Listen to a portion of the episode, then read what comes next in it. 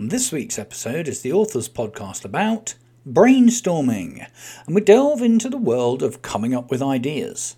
So, let's start the show.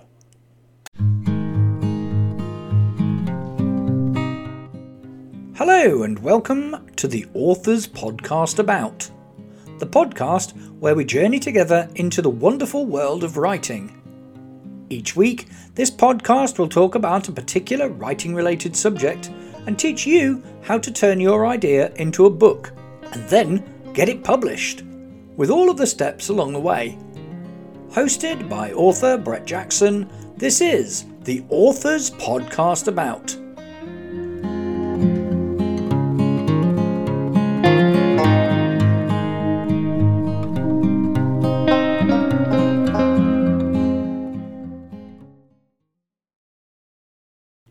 So, what have I been up to the last week?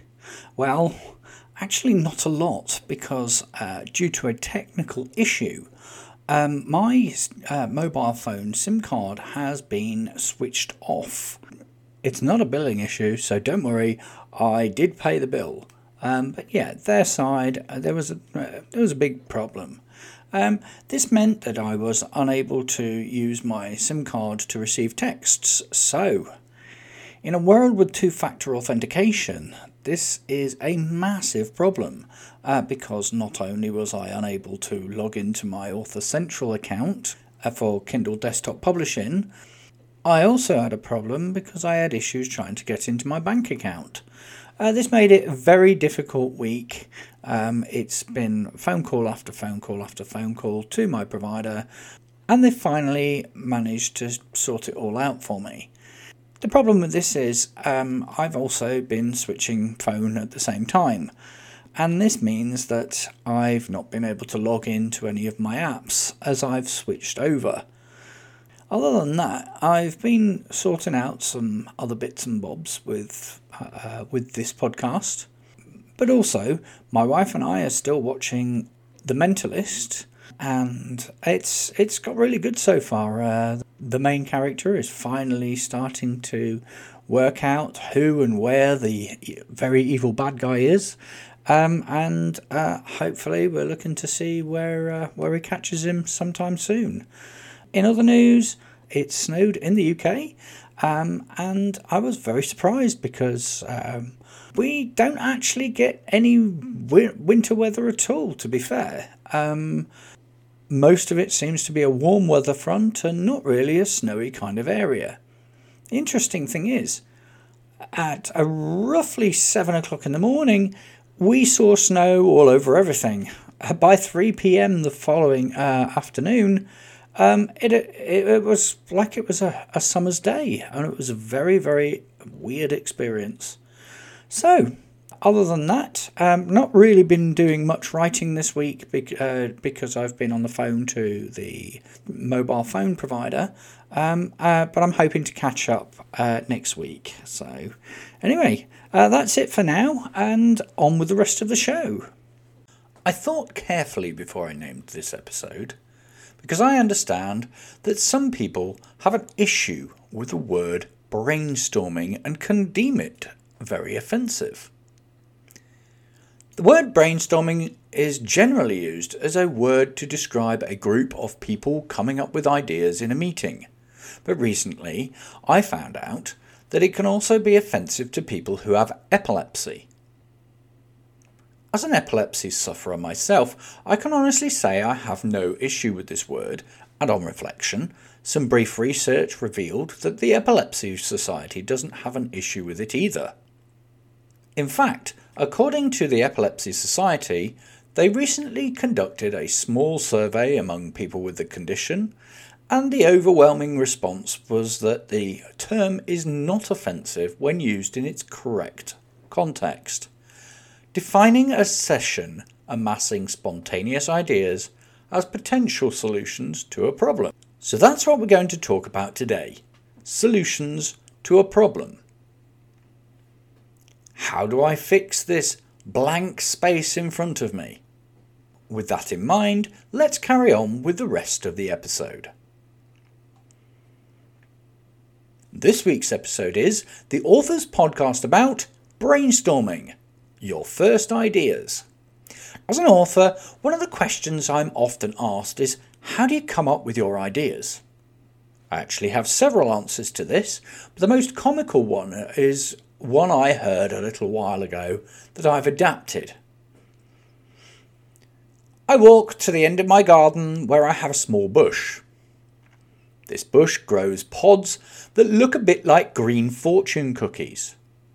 When you harvest a few of them, then leave them on the kitchen window for a while, they dry out and go brown. You can then snap them, and inside there's a small piece of paper with a prompt for my next novel and some pointers to make me instant stardom. Bizarrely, this appears to come across as so believable. People have actually asked me what the name of the plant is and can I send them some seeds? Back in real life, one of the things I do is I keep a notebook and pen with me all the time, or my mobile phone. And when inspiration strikes, or I see something funny or interesting, I write it down. If I see something weird, I write it down. If I'm in the middle of a field wondering how I got there, guess what? I write it down. And the best bits, you know, when you wake up and you've had a dream, you're halfway through it, you don't want to forget it, write it down. The next time I am at my writing desk ready to write, I don't even have to think because I've already done it. Instead of looking at a blank page, I just whip out my notes and start to transfer them to my computer. And as I do this, I get in the zone and I start to write down even more ideas. So, what sort of things should I write down? I hear you asking. As a writer, a lot of what we share is drawn from experience, even when writing fiction. What do I mean by that?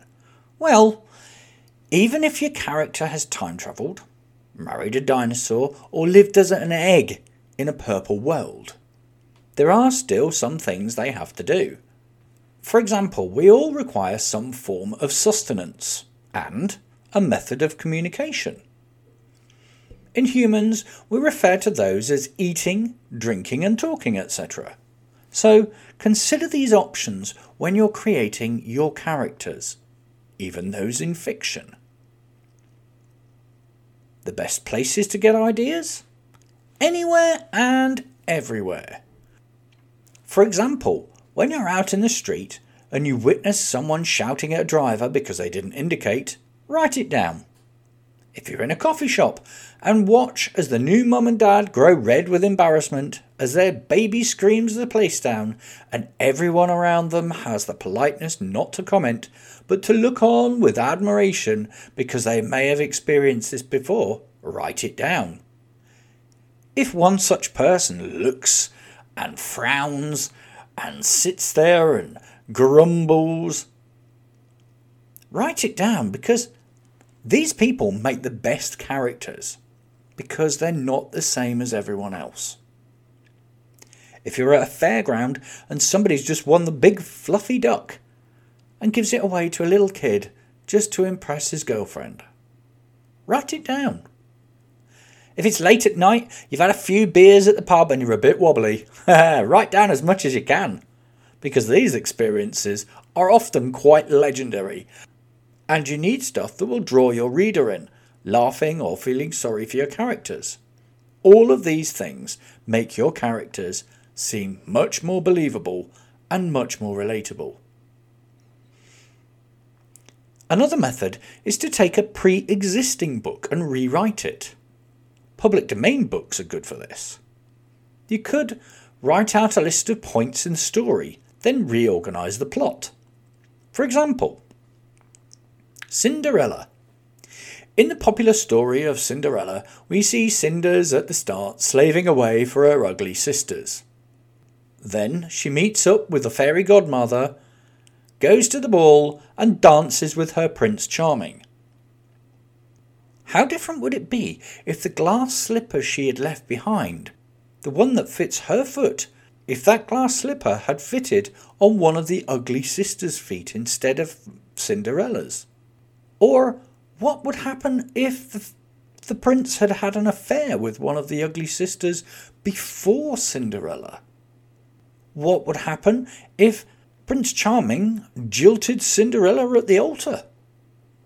What would happen if, instead of Cinderella, Prince Charming got married to one of the ugly sisters? In the classic fairy tale of Goldilocks and the Three Bears, Goldilocks is walking through the woods and comes across a house where three bears live.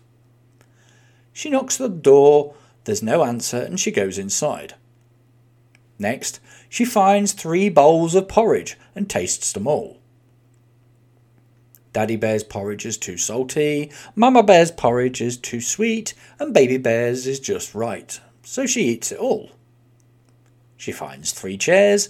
Daddy Bear's is too big, Mama Bear's is too big too, Baby Bear's chair is just right, so she sits in it.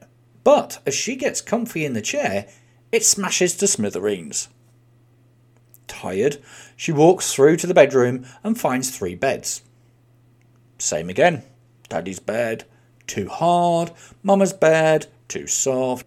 Baby Bear's bed, perfect. So she falls asleep.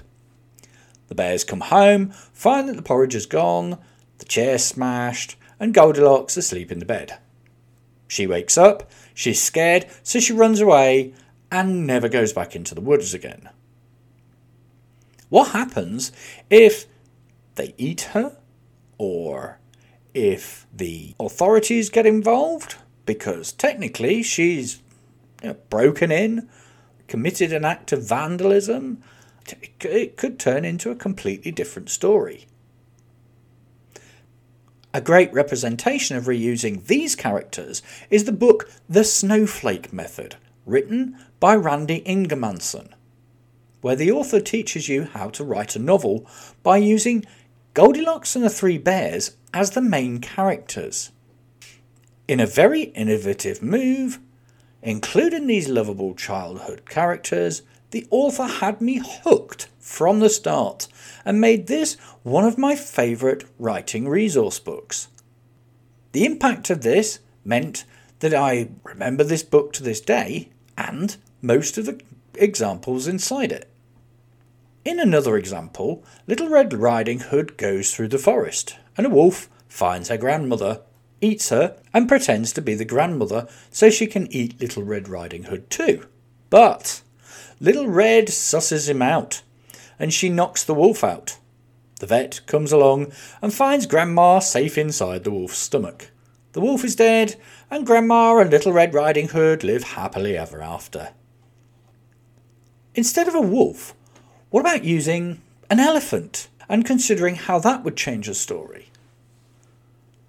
How would Little Red Riding Hood react to an elephant in her grandmother's bedroom?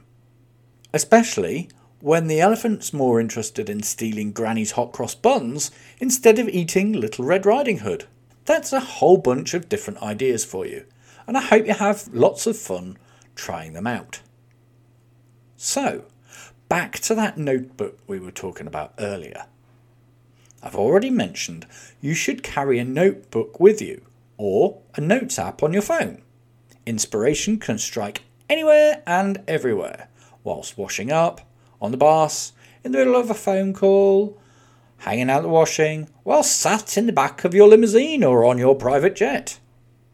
Well, if you're a first time author, chances are you don't have a limo or a private jet. And although you won't be able to afford those just yet, you can afford some pens and paper. Notebooks are fantastic. They are light, easy to put in your pocket, great for just jotting down some ideas, and they never run out of batteries. Mobile phones, however, are something that people carry in their pocket these days. And in the world of smartphones, you can download a free notes app to your phone and just crank out your ideas, then sync them to your laptop or computer. So, what are ideas? Ideas are thoughts in your head or experiences, past or present, that lead you to consider other such ideas. As you think of one and write it down, another may come along a few minutes later, and you repeat the process. The great thing about recording your ideas is that whenever you sit down to write, you can just open your notebook and read through it. And this simple act awakens your creative side so that you can just flow instead of staring into space with some sort of white screen brain fog thing going on. But what happens if inspiration doesn't strike? What if your day consists of getting the kids up and fed and getting them to school and then you go to work and you have to listen to customers or your boss all day, filling your brain with all sorts of non creative things and squeezing out any good ideas and filling them with orders and the stress of life. Then you get back home, walk the dog, grab the dinner for the kids, get them to bed Sit down to relax and find that all your creativity is lost in tiredness.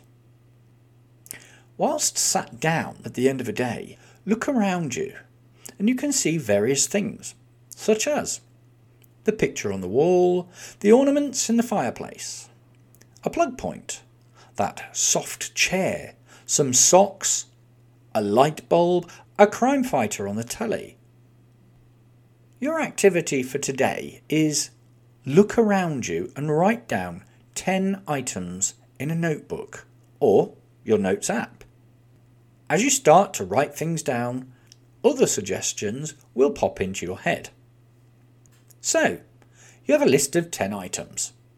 For example, I'm in my study, and as I look around, I see a book, a wallet, a laptop, a phone, a spider plant, lamp, curtain, clock, chair, and my window. Now that you've got 10 objects in a list, think of 10 jobs related to those objects. With my example, I've got a book, librarian, wallet, banker, laptop, hacker, phone, emergency operator, spider plant, gardener, lamp, electrician, curtain, interior designer, clock, jeweler, chair, CEO of a company, window, mm, carpenter. Now, think of something in those professions that would be a really bad thing to happen. So, a book, librarian. Now, a fire would not be good, would it? So, fire. Wallet, banker, robbery, definitely. Laptop, hacker, jail. Phone, emergency operator, disaster. Spider plant, gardener, expensive plant dies. Lamp, electrician, electric shock. Curtain interior designer, wrong colour paint. Clock, jeweller, probably a robbery again. Chair, CEO of a company, mm, fired. Window, carpenter, hits their thumb with a hammer. Now, the last section here Think of ways those can be fixed. So, if the library has a fire, perhaps the librarian could save the day with a fire extinguisher. Wallet, banker, robbery, cops bust in and save the hostages. Laptop, hacker, jail. He manages to escape, then proves his innocence. Phone, emergency operator, disaster, people are saved. Spider plant, gardener, expensive plant dies, another grows in its place. There's lots more that you can think of to go with these. With these prompts, you now have the start of a story. It starts in a library where an electrician is working, and due to bad wiring, he's electrocuted. This starts a fire. The librarian rings emergency services and tells them about the fire. Fire brigade are on their way, and the librarian manages to use a fire extinguisher to beat back some of the flames, then rescue the electrician. See what I did there? Great start for a story already. Now you can use your imagination to fill in the rest. The great thing about writing is if you get stuck, simply stop. Give your brain a rest and go and do something else. Your brain will be excited about what you've already written, and you'll start to think about what you want to write next. When you have those thoughts, add those to your notebook too. I'm going to finish this episode for today, and we'll come back to working on the book in a later episode. Until then, don't forget to carry on writing down notes and just enjoy the process. If you love this show and want to become an official fan, you can for just £3 a month. By signing up, you get a shout out on the show, access to the private community on Patreon, and that great feeling of happiness knowing that you're helping to support an independent author. Simply pop over to www.patreon.com slash the author's podcast about and show your support today. This week's question of the week is Do you have any suggestions on how you come up with ideas? Feel free to share them in the Facebook group facebook.com slash groups slash Brettish books, and that's Brettish with two T's. Next week's episode is the author's podcast about choosing your software, and we'll be diving into various different types of software that you can use for writing your book. So, I hope to see you next week. Take care and thank you for listening.